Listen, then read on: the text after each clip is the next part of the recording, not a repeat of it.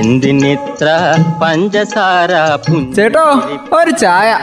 തങ്കം പുഞ്ചിരിപ്പാലിൽ തങ്കം പുഞ്ചിരിപ്പാലിൽ തങ്കം പുഞ്ചിരിപ്പാലിൽ തങ്കം ചായക്കട. പുഞ്ചിരിപ്പാലിൽ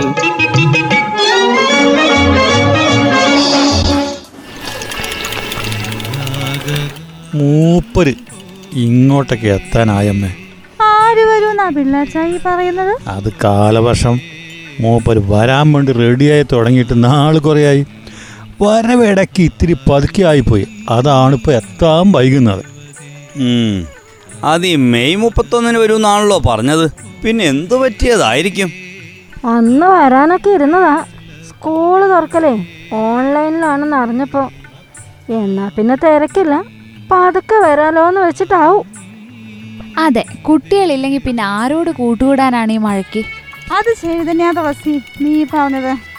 പുത്തൻ ഉടുപ്പും പുത്തൻ കൊടയും ഒക്കെ ആയി കളിച്ച് ചിരിച്ച് സ്കൂളിൽ പോകുന്ന കുട്ടികളെ ഒന്ന് നനച്ച് അവരുടെ കൂടെ കൂട്ടുകൂടാൻ പറ്റിയില്ലെങ്കിലേ മഴയ്ക്കൊരു സ്റ്റാർട്ടിങ് കിട്ടില്ലെന്നേ. എന്തായാലും മഴ വന്നാലും വന്നില്ലെങ്കിലും സ്കൂൾ തുറന്നു ഓൺലൈനിൽ എങ്ങനെയാണെങ്കിലും എന്താ തുറന്നല്ലോ?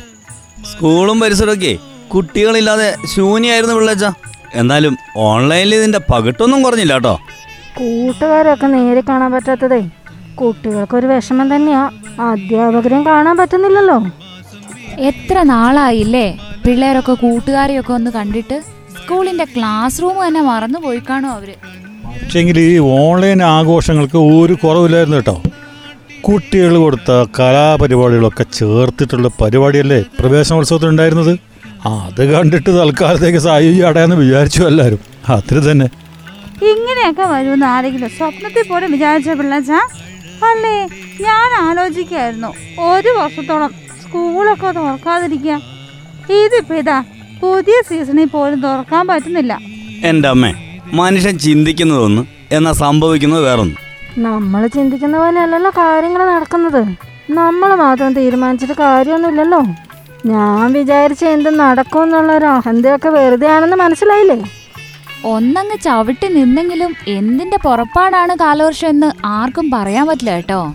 ഇക്കൊല്ലം മഴ കൂടുതലാണോ കുറവാണോ? മഴ കൂടുതലാണോ കുറവാണോ എന്നുള്ള പ്രവചനങ്ങൾക്കൊക്കെ ഇപ്പോൾ ഒരു പ്രസക്തി ഇല്ലാന്നേ. അതല്ലേ കഴിഞ്ഞ രണ്ടു മൂന്ന് വർഷമായിട്ട് നമുക്കിപ്പോൾ അനുഭവപ്പെട്ടത്?